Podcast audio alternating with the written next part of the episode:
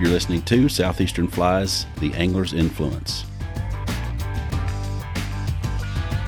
They have wood floors, they have wood walls that separate rooms inside, interior walls. Um, but they're these big giant canvas tents with win- with like big plastic windows that you can pull open. They have big cushy mattresses on beds, and they even put big white fluffy bathrobes in there. The shower in the luxury tents has eight shower heads. I don't know why that's a big deal, but Seems not- like a big deal. I'm not an eight shower head person, but I guess it's a luxury thing to have a bunch of different shower heads. So uh, it even has like a fancy shower in it. We've got four of those big tents. Each tent has one bedroom that has two bunk has uh, two twin beds. That's a bunk bed, and then the other room has a queen bed. And then I've reserved the the campsite that's closest to the tents that sits right on the edge of the river. That'll kind of be our gathering place where everybody, you know, it'll be just more open space for us to gather because each tent has a little a little fire pit area in front of it, but then this, there's a big space that kind of connects one campsite and one of the tents, and that'll kind of be our Okay. gathering spot. We're having local restaurants do our food for lunches and for dinners and breakfast. My goal with the camp, with the retreat, it's not necessarily just for beginners, not necessarily for people who know everything to do, um, an excuse to get women together to go fishing together, but to help people understand how to read the water and fish this kind of a setting. So the Great Smoky Mountain National Smoky Park Mountains. type water. Yes, small mountain streams. You know, you have to do a lot of roll casts, sidearm casts. You know, understanding how to read the water, understanding that you're not doing, you know, the big beautiful river runs through it cast that everybody wants to do. There aren't many opportunities to do that in the mountains. There's a few big long runs that you can do some big wide open casts, but a lot of it is just short casts, controlling the line. Line control is really key here to get a good drift and to set the hook makes a big difference. So little things like that, we're going to kind of do on stream workshop type stuff in the mornings and then just go fishing. So it's not guided. It's not, you know, I'm not going to be guiding somebody one on one like I do when I'm out on a guide day. I'm going to be with a whole group and we're going to kind of talk about what kind of cast to use and what you're looking for in the water. We'll talk about it at camp. Camp is bigger water. It's a little river. It runs right through the middle of town. It is stocked, so it has some bigger fish in it. Um, it also has smallmouth in it. So we'll talk about some of that, and then we'll go up into the mountain streams. You know, I'd love to, and we'll kind of feel out the whole group as to what they want to do while we're there. But I would love to take them all up, um, like Lynn Camp Prong, where we can walk up a trail and spread out, and everybody can kind of get into some of the native brook trout that we have here, which is just beautiful. They're our smallest fish, but I think they're the they're the most gorgeous, and I really think brook trout is great. They're um, a little more aggressive. So you know, with a rainbow trout or a brown trout, you you know they might hit your fly once and spook off. The brook trout don't seem to be quite as skittish. I think that's just their nature, even though they're wild, just like the rainbows and the browns are here. Uh, They're just a little more aggressive in grabbing the fly Little fish with a big attitude. and it's just one of the most beautiful you know the brook trout water here i always say it's like walking through waterfalls all day it's like most of the Yes, fishing is. here is but especially when you're in brook trout area it's just it's like never never land. It's just gorgeous. So i really want to help introduce people to that and just make it a, an experience and a fun no pressure kind of situation where people can just go have fun. So hey everybody, welcome in to uh, Southeastern Fly, the Angler's Influence, and today we're talking to Charity Rutter of R&R Fly Fishing in Townsend, Tennessee, and we're here at the Heritage Center in Townsend, uh, where they it's basically uh, the history, sort of a museum of Appalachia. We're in the auditorium.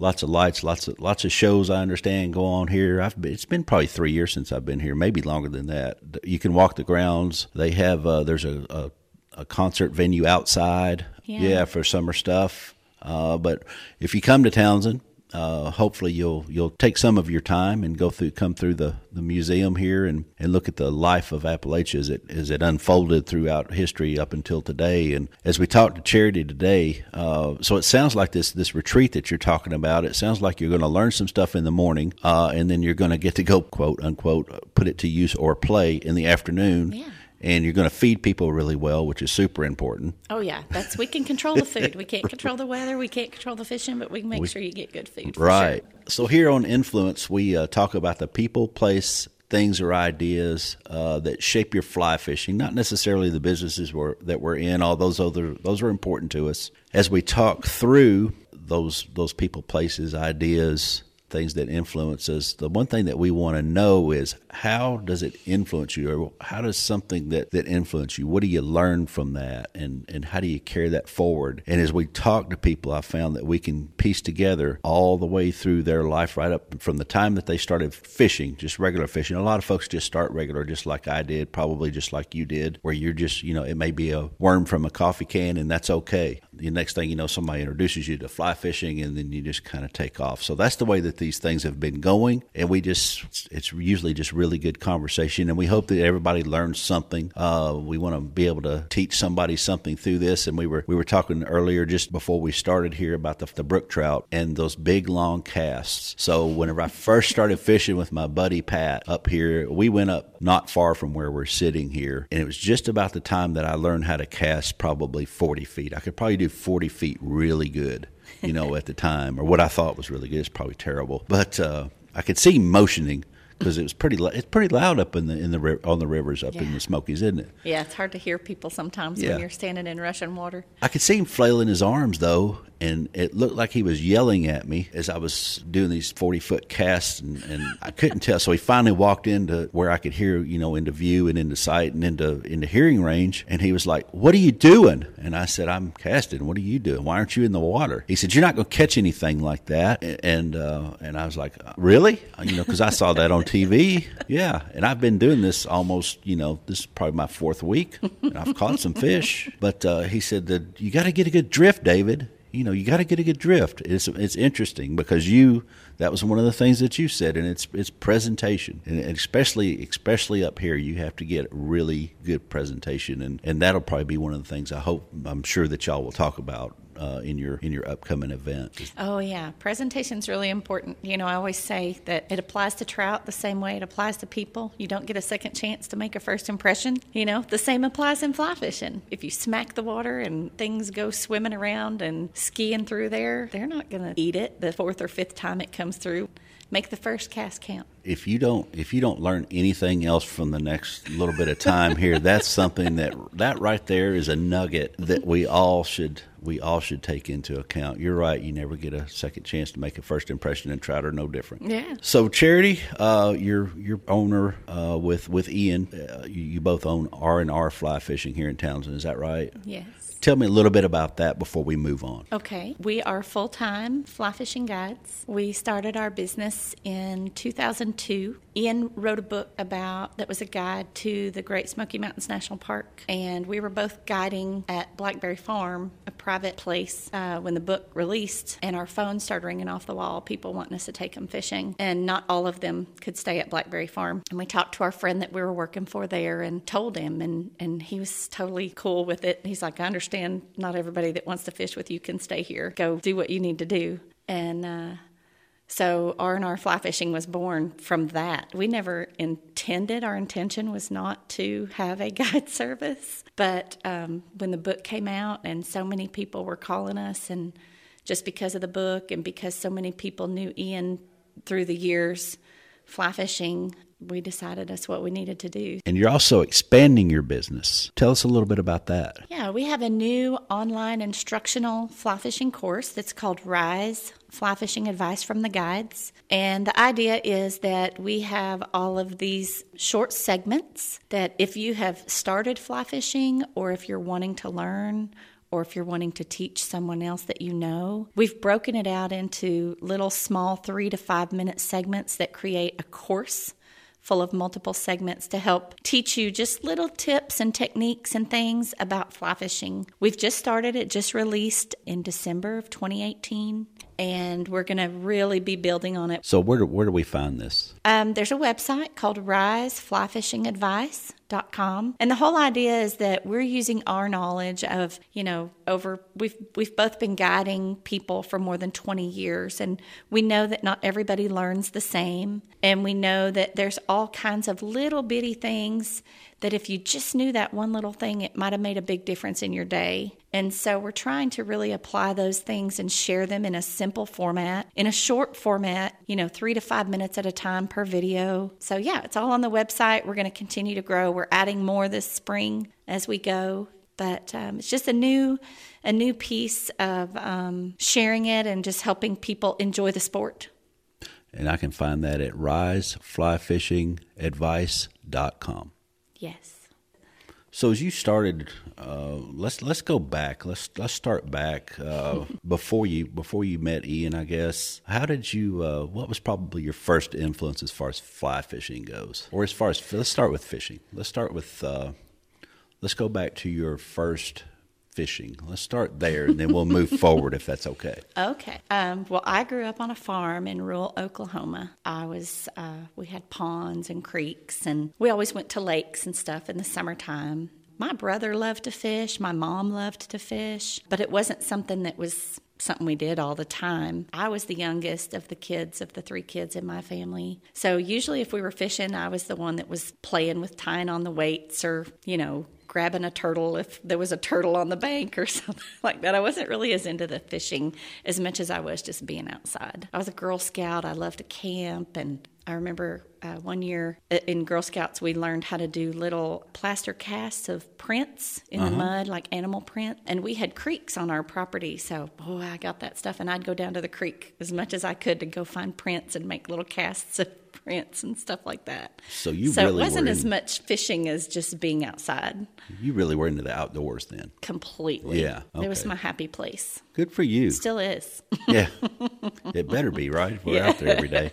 So you moving along there. You you're you're. I guess that, that your brother, your mother, your family. I guess kind of got you into water, understanding and being around it, and that sort of thing. And mm-hmm. let's move forward then to your next influence. Let's let's see. Let's just start wherever you want to. Let's just start with the next influence.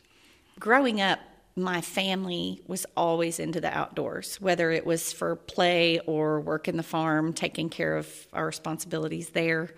Um, being outside was just a way of life where we were. You, you always had the gear for it you were expected to be out in it no matter what the weather was. And in Oklahoma, that wasn't always pleasant. you know, Oklahoma has terrible heat in the summer and yucky winds in the winter and tornado season and all kinds of craziness. But, you know, growing up on the farm with the sheep, with the garden, swimming in ponds, all of that, I was always. I was always taught to respect nature and take care of it. I guess right. you know we really had to take care of things outside so that so that we did have food from our garden and so that we could take care of the animals on the farm, that kind of stuff. Um, Far- farming is, is a that's a different way of life because you really do. You're, I mean, animals are going to be they're expecting they're dependent on you yeah it's a um, lot of um, responsibility and the and you know the barns have to be kept up and fences and gates and gardens have yeah. to be yeah animals have to be fed and, right yeah all kinds right. of stuff there's yeah. a lot of dependency on the farm yeah and it wasn't my parents full-time work my oh, mom oh, wow. worked in the public school system as a teacher and a principal. My dad was an electrician who eventually went to work for natural gas companies. So they both had full time jobs. You know, my mom had summers off. So we spent a lot of time gardening and canning and taking care of a lot of stuff at the farm in the summertime when she was off. But yeah, it wasn't their full time gig, so it was even more. So if you're on the farm, where was town? Where do you where do you go to town? We lived about um, seven and a half miles from the nearest town, and that's where our school was. There was a a kindergarten through 12 school. It was in Carney, Oklahoma, um, a little bitty town. Our school, K through 12, was probably 200 kids. So it was really little. You knew everybody right. in town, and, and everybody knew you, and especially with my mom being a school teacher, you know. Well, it's just almost impossible to do anything wrong, wasn't it? Yeah, you know, that was harder on my brother and sister. We moved away from there when I was a freshman in high school and moved to a bigger town, which was like culture shock for me. But we were still we were still about five miles out of town and lived on an acreage. We didn't have our animals anymore. We sold the farm when I was freshman in high school, so things started changing then. But but I still always, you know, we loved to go play in canoes and camp and hike and all of that as much as we could. That was just what we enjoyed. I feel like even though uh, fishing wasn't a huge part of my upbringing. Just my love and respect for the outdoors is something that was instilled in me and will be in me till the day I die, kind of thing. You know, and I think that it plays a huge part in my fly fishing and the teaching that I do, helping people understand their surroundings and teaching them ways they can be safe in the outdoors and, and love it and respect it and take care of it. You know, I think there's a lot of things that people do that damage nature and it's just ignorance because nobody ever taught them any different. And so I, you know, sometimes I'll be talking to people about stuff we're doing or where we're going or why we're doing what we do and and I'll say, now if I'm telling you stuff you already know, please don't be offended. But I've learned through the years that sometimes people just don't know. And so I want to make sure that you understand why I'm telling you this.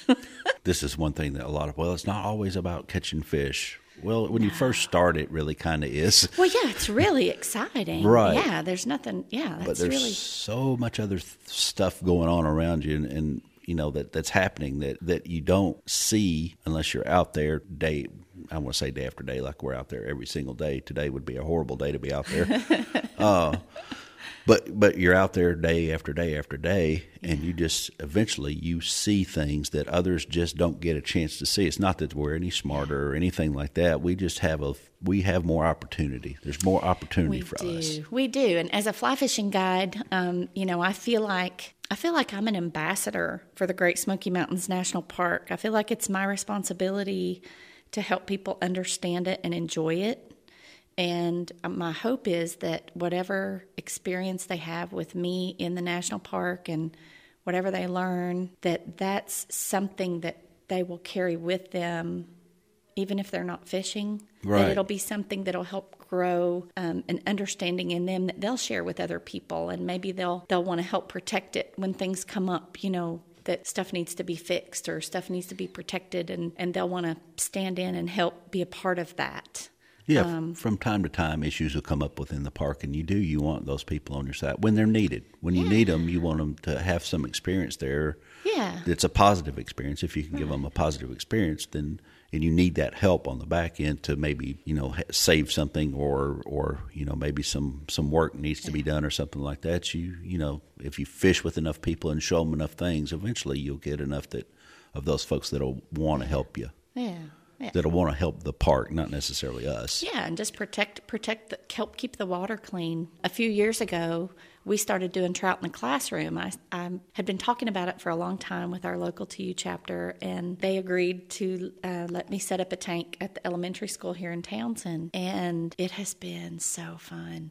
There are so many kids that grow up here, and their grandparents live on the river. You know, every summer their life has been playing and fishing and swimming and stuff in the river. But when they learn that they can have a say in keeping that water clean by somebody not throwing their trash along the side of the road that's eventually going to blow in the water or not dumping the oil from changing the oil on their truck ends up in the water little things like that that they never knew that that was harmful until they started learning how to take care of these trout in this tank and they kind of it's almost like we've seen them take ownership Okay. in the river that maybe they didn't have before it's really cool And- and it's we're- really fun We're talking about influences. Kids influence stuff like that. Uh, unbelievable. You think about if you don't wear your seatbelt, who's the first one to say something? A kid is going to say, "Hey, Oh, yeah. put your seatbelt on." yeah absolutely So this is influence, and that's a big influence right there. Is having the kids understand the, the need to keep the, keep stuff clean.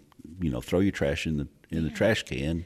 Well, and our drinking water comes from this river. Okay. And you'd be amazed the the you say that in a classroom or somewhere, and people's eyes get big, like what? Really?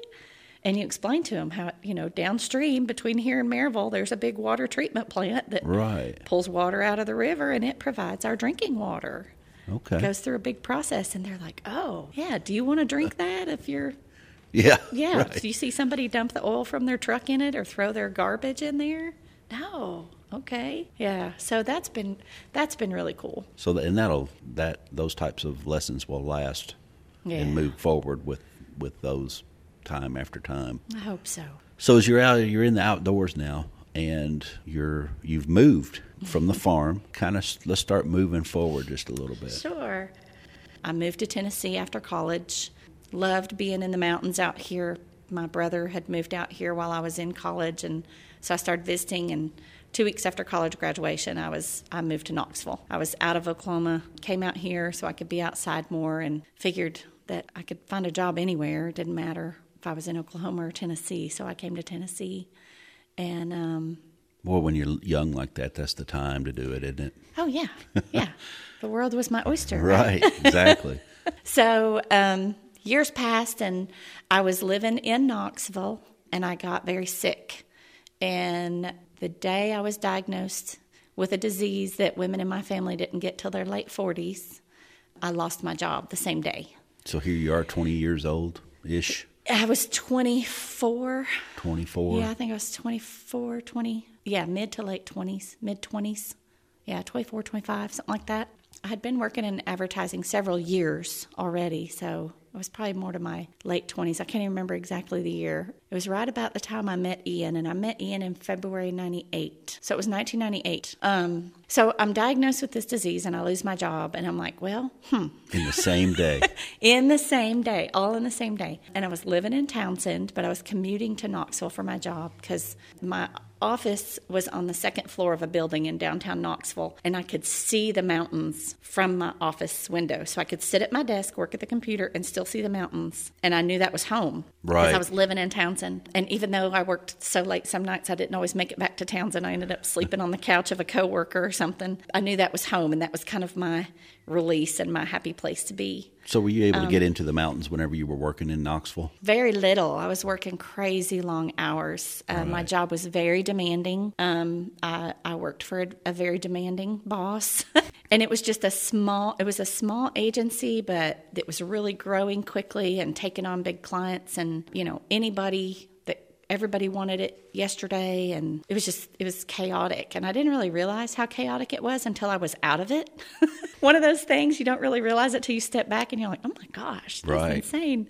So when I got sick, the doctor told me that it was stress that made me have that disease now instead of in my late 40s. I didn't realize it as much at the time as I do now. And I've had so many different experiences in nature since then that have really shown me more and more how much being in the river and in the woods was so healing for me going through that. And I, I didn't realize it at the time as much as I do now. So two things. One, stress can be an influencer. To Stress you, will kill you. Yeah, to get you out of there. Yes. That sometimes it's sometimes that's the right answer. is Sometimes it takes move on. yeah, yeah. It was a big. It was a big uh, hello down there. right. And then the next in- influence there would be that you were able to get out into the woods and you were able to get, you know, into the, I guess you probably came to the park. If you're right here in Townsend, you probably ca- went into the park a little bit. Yeah, and, and you know the opportunities I'd had before then to get in, I just loved it, and it was just such a beautiful, peaceful place to be. And I had made friends with Ian. He lived down the street from where I was living, but I really hadn't really had time to get to know him because I worked all the time.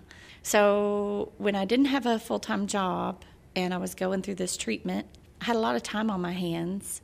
And I knew Ian had Thursdays off from his job. So I would start following along with him, watching him fish, and he would take me places in the park. And I felt safe because I was with somebody who knew their way around. And so I watched him fish for a long time before I ever asked him if I could cast a rod.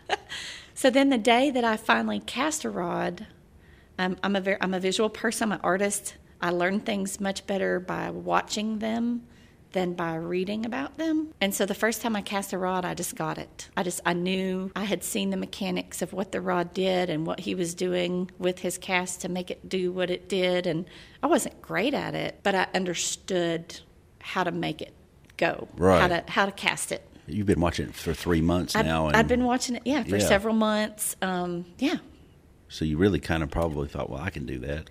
Well, it was just, you know, I was, I was, I think I told you earlier, I was like a little kid every time I went into the park. You know, especially now after I've had children, I was like, God, I had to be so annoying.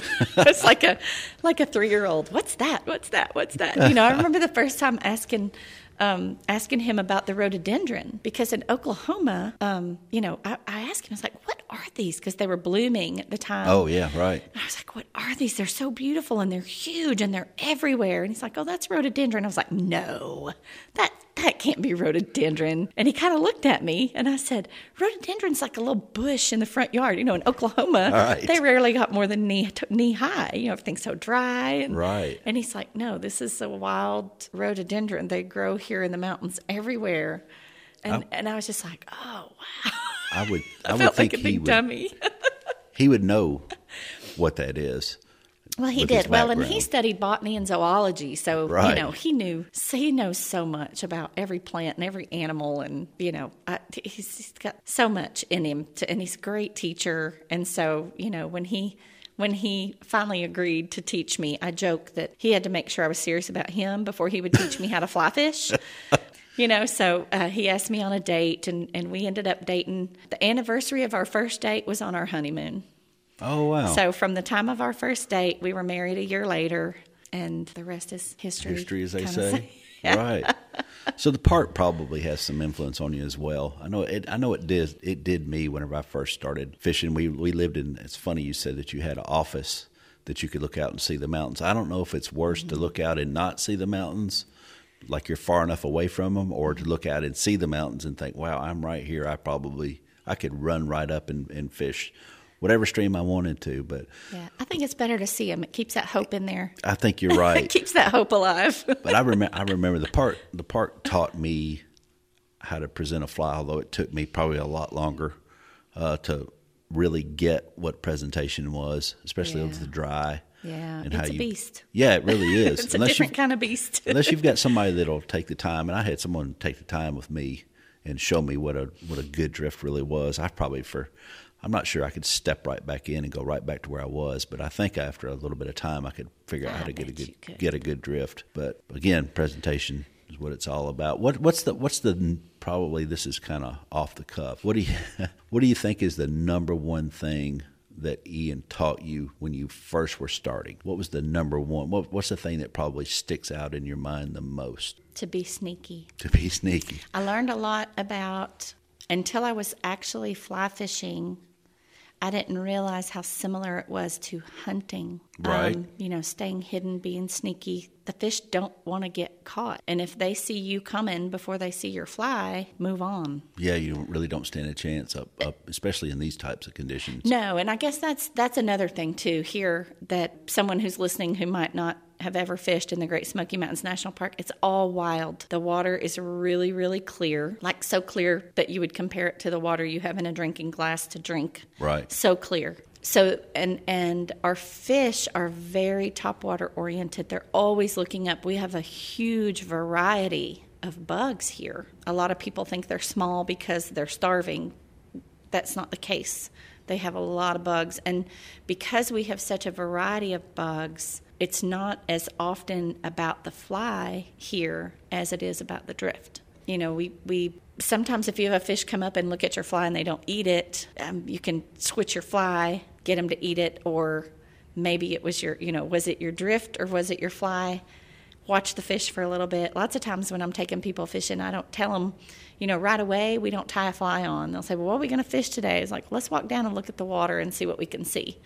You know, are we seeing things about this big and yellow flying around? Let's put on something that's a little more yellow just to match what's going on. But other times you can just put on a basic pattern, and if you get a good drift, they're going to eat it. The one thing I had to learn was don't let the fly line. First one was don't let the fly line hit the water. Then it was don't let the leader hit the water, and then it was don't let the tippet hit the water. When you get into that, Well, it depends. Yeah, Yeah, that depends was- on what kind of water you're casting in. that was the toughest thing for me to learn. Whenever whenever Pat was trying to teach me how to get a good drift, and you're right, it does it does depend on the water. Yeah. And I think that he liked to fish a certain kind of water, so that's where we went. Mm-hmm. And that was one of his things. Just he's just let the fly land on the water and just make sure it doesn't get any drag. Yeah, sometimes I'll do that. We call it high sticking. And Uh-huh. I'll tell people, make a cast, and I want you to hold that fly like you're trying to barely let it touch the water. Yep. Like Yeah. you're just barely letting it dip its feathers in the in the water. Right. And when you get yeah, that, sometimes you can. Sometimes that's a really easy way to help somebody understand the drift because the water. There's so many different boulders and things here that really pull the water in multiple directions. That if you lay a bunch of line out, it goes all kinds of different oh, directions Oh, and yeah. drags your fly around. That's not natural. this isn't a river runs through it here. No. There's not. There wasn't. There's not a river runs through it where there was a river runs through it probably either. But you know that's what we think. If you've seen the movie, that's the image that you have in your mind of fly fishing. Is oh, I'm supposed to. Well, and it's a beautiful image. Oh, yeah. You know, and First, I got to get a funny hat, and then I have to get a fly rod or a long whippy stick, whatever that thing is, and then I have to I have to get out in the middle of the river. That's Yeah. the, those are kind of the three things. Yeah, That if you've seen the movie and that's where you and that's where you start, if that's your Mm-hmm. starting point, that's how you think it is. We all have the funny hats and all, but not necessarily because of the movie.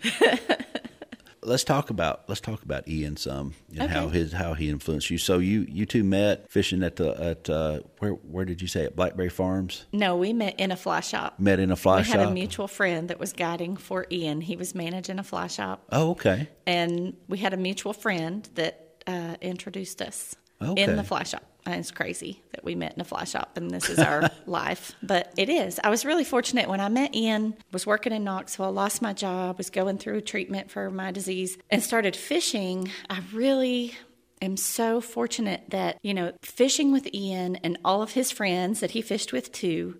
It was really their lifestyle. It wasn't just a job or just you know it was it was something that they were very passionate about almost all of them had done it most of their lives had been fishing most of their lives and and most of them grew up right here so they had a real understanding for being in the mountains and and the bugs and the fish and everything else living that was out there around us while we were in the rivers it really created a what's the word i'm looking for it just really created a group of people that were all like-minded when they were in the water. A real community. It it was a real community of people, like a real family of people that all had the same passion and respect for being in nature and being in the river and fishing. Fishing is what brings a lot of people. It's amazing the number, the types of people that can come together It because really of be, is. because of because of fly fishing, Yeah, it really and they is. end up being friends. And you would look, you, you step back from them, and you go, "You two just don't, you two don't fit together, but you've got a common interest, yeah, and it brings you together." And Yeah. and the next thing you know, they're they're super tight. Yeah. You know, Well, and this may sound really silly, but even just last week, Ian and I went. We had a, a few hours, and the weather was decent, and we're just like, let's just. it- It's not raining. it's been raining here for so long. You know, it's like it's not raining. Let's just go on a walk. And at one point, I just walked over. You know, we were walking up Upland Camp Prong, walking along the river, and everything was kind of dusted with snow and. At one point, I just walked to the water's edge and I was looking down in the water. I just, I got emotional. I got a knot in my throat. I got a little teary, and I was like, "Gosh, we just we're in such an amazing place." And I just felt so grateful that I could be here. You know, there's just so much to, like you were talking about your friend. You know, be be where you are and Yeah. appreciate what's around you. And um, you know, I try my best every day to take advantage of that and and be grateful for being in this place and what's around me and, and who's around me and sharing this with people as they come visit. it's really good to get a perspective of someone that's in the area, lives there, guides there, more so than just the fishing.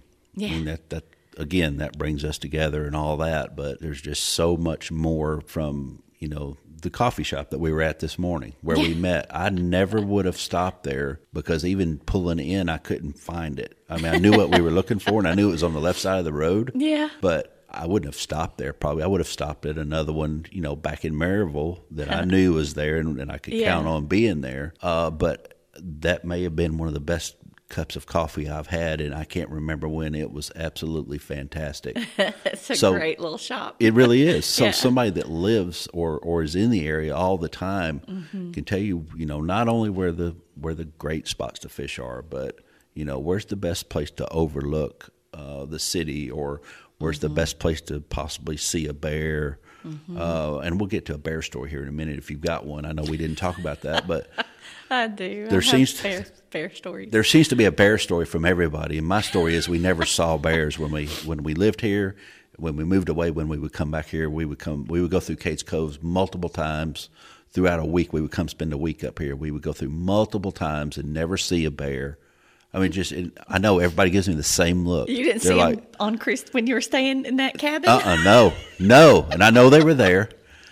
But, you know, those sorts of things. And the best cup of coffee is here, and the best place to eat here, the best blackberry pie or, Yeah. or pie is a, Yeah. across the street there. And, and, you know, getting to know. And if we go on vacation somewhere, Mm-hmm. I am always trying to find a local person, always. Yeah. Oh, look at the car tags in the Yeah, parking lots. yeah, Yeah. and try to gravitate toward those people and find Yes. out, hey, on Friday night, where do you go out to eat? Because that's where I'm going to want to go because I know it's going to be good. Yeah. Or even better on a Tuesday night, where are the locals' cars? Yeah, right. Go there. Yeah, I want to go there exactly. And and most people are like, "Hey, let's go here because it's it's right on the strip that we're wherever we are. It's right on the main drag." I'm like, "Yeah, I don't want to do that. I want to go off the main drag."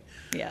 So, so let's let's uh, let's talk about a bear story because I know you've got one. I've heard a couple of Ian's, uh, which which uh, have been interesting, but Yeah. but it seems like if, we get into this, we get into some whenever we get into one of these recordings. A lot of times we get into, hey, tell me about the your wildlife stories that you have. So Oh, funny. Okay. Yeah, I would say um, one of our most recent bear stories, one of our funniest ones, was just from a couple years ago. I think it was not this past fall, but the one before. Ian and I had been out with the fisheries biologist in the park the day before, and uh, we, it was September. We left all of our wet gear in the back seat of his car, his truck. And the next morning, getting the kids ready for school, he was looking for his travel coffee mug. And he goes out to his truck, opens the door, smells like wet boots, getting stinky.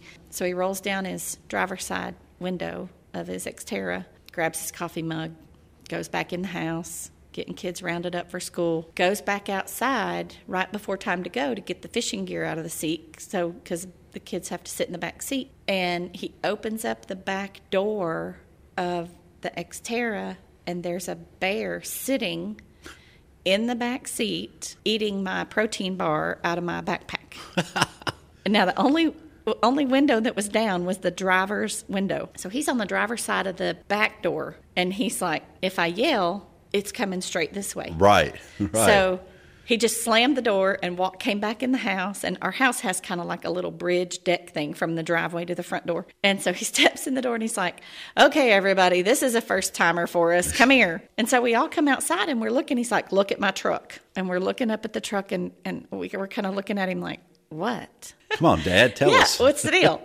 and so it's parked where the passenger doors are are towards the house, so it's you know parallel to the house. So we're looking, and then all of a sudden we see these big bare feet appear on the other side of the car. And I looked at him, and he starts nodding his head like, "Mm-hmm." And I said, "Did that bear just climb out of your truck?" And he said, "Yes." So then the bear walks to the front of the truck and turns and looks at the four of us standing on the front porch, like, what? so Ian claps his hands and starts yelling at it to go on, and it runs off into the woods. We go to the car. We go to the car, and the center console has been ripped open, like broken Right. open. The dash is covered with slobbers, like it had totally licked the entire dash, steering wheel dash, every like everywhere people's hands had touched, pretty much it had licked. So it was slobbery and stinky. And then we opened the back door, and it had chewed a hole in my 15 year old backpack. My favorite backpack. my little Patagonia convertible pack that connect to my fishing vest that I always carry. You know, I use it. I carry guide lunches and Right. jackets and waters and stuff. Chewed a hole in it about the size of a baseball, and um, he had eaten two of the protein bars, the two of my peanut butter protein bars that I'd had in there from the day. oh wow. But you know, he didn't rip up the interior. He could have really done a lot of damage, and he didn't. But there was bear hair all over the seat because he was literally sitting in the seat next to our son's booster seat, you know, in the back of the car. Sitting here having me a protein bar. So that was, yeah, that was pretty funny. That was a pretty good one. That is a good bear story. Yeah, it was crazy. Yeah, ours was always it was. It was always come up here, spend you know, we'd come back and spend a week, rent a cabin, spend a week, look for bears every day. Oh you know, after a while it just became the running joke, hey, you want to go run run around Cades Cove and not see And a bear. scare the bears away. yeah. Yeah. Want to make the bears hide? Let's And- go drive through Cades Cove. Yeah, and I was talking to some friends of mine one day, and I said, you know, we, where you going? Going to Townsend, see, see, you know, spend a week. Oh, okay. You know, where you stay and all that. And eventually, I would get around. We're, yeah, we're going to go see if we can see a bear. We've we've been up there. I don't know how many times I came up on a Friday when we lived in Knoxville. I would come up on Friday afternoon and, and fish. Never see a bear. I mean, I don't. I can't tell you how many times I was in the park. Don't you wonder that. how many times you fished through the stream and there was a bear sitting in the woods and just watched you go? I know, Like, I know. that guy in my river? and I would tell my friends, you know, I've been up there hundreds of times, never seen a bear. And some uh, one of my friends was like, "Yeah, we just rode up to the Smokies on Sunday, and we were just driving down that main road between uh, Townsend and going over to Gatlinburg up by Elkmont, and Mm-hmm. uh, there's a big old male bear sitting right on the side of the road, and I just, you know, you know what? I think I hate you, you know." and, and That's funny. finally one fall we we uh, we were up in Cades Cove and we saw a mother and three cubs Oh, right off the road. Oh yeah, That's yeah. So that was you know after 15 years of looking. so that's, our non-bear bear story. You know. Aw, they're So- beautiful. They're fun to see. yeah, yeah, they are. Fun they are. I've had I've had some uh, d- definite encounters of non-bear since we've been since we've been coming here. So Ian is definitely an influence, and as we were talking before, he he influenced me in my rowing the first time that uh, Nice. that whenever I bought the boat from y'all, the first boat that I had. He's a great teacher. He's definitely, you know, he got me into all this. And anytime we see our friend, you know, our friend Tim that introduced us, Tim Mason Cup, and you know, he'll say something about, "Oh, it's just so cool that y'all are doing all this," and I'm like, "Well, it's your fault. Yeah. you're the one that introduced us and got this mess started." Uh, and I, I just actually met Tim at the coffee shop just just a little bit ago. Yeah. Whenever we were whenever we were getting together, and and you're a great teacher too. I hear really good things about your guiding and your teaching and that sort of thing. I thank do. you. I, I, I listen to what other people say. You know, I love hear, to teach it. and I, I I always hear she catches bigger fish than Ian. That that that is like a folklore that's that's come come true. That that uh, that he'll catch some he catch he catches nice fish, but apparently you catch nicer fish than he does. Well, not always, but yeah, we kind of joke. It's like, well, people people say it's like, well, do you want more fish or do you want bigger fish? but that's not always true. No, he's the master for sure. Uh. I definitely he's he's he has a sense about it um, like no one I've ever known. Well, that's that's nice of you to say and humble and all, but I, I know that that uh, you've learned a lot from him for sure. And and you pass it along just like you did at the very first with your presentation. You never get a You never get a second chance to make a first impression even on a fish, even in on a anything, fish. really. Well, is there anything else that you want to take a minute and talk about? talking about um, me going through my healing process and something I didn't really realize.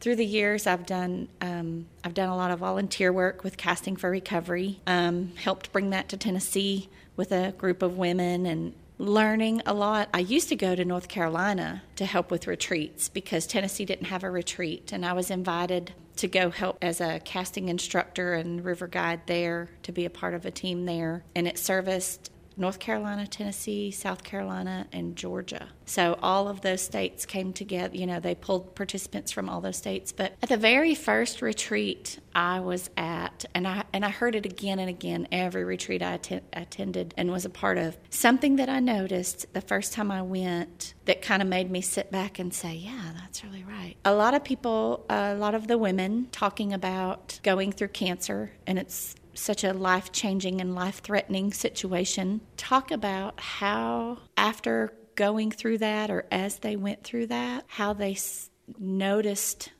the sunset more, or a bird on a tree, or the sound of water in a river, or just little things that were always around them that meant more after they had been through that situation. And I think, you know, even even now in the last 5 years there's been so many studies talking about how nature is healing. There are companies in Japan that now pay for people's nature therapy. Their health insurance covers it because they know they need it to de-stress and just and there's so much to that and the older i get and the more people i meet the more i understand that you know you you guide lots of times i say that i'm i'm a guide but i'm also a counselor lots of times to people on the river it's like Yes. when they can be unplugged and be removed from their daily whatever they just kind of they just kind of unload things that are on their mind or on their heart or that's been hard for them Absolutely. and I usually don't know them on a personal level before I'm on the river with them. But, you know, then and then you learn so much about them through them just telling you stuff. And, you know, sometimes I'll go as far as saying, okay, now that you're done with that story, go ahead and dangle your feet off this rock where you can feel the water rushing around your legs. Sit here for a minute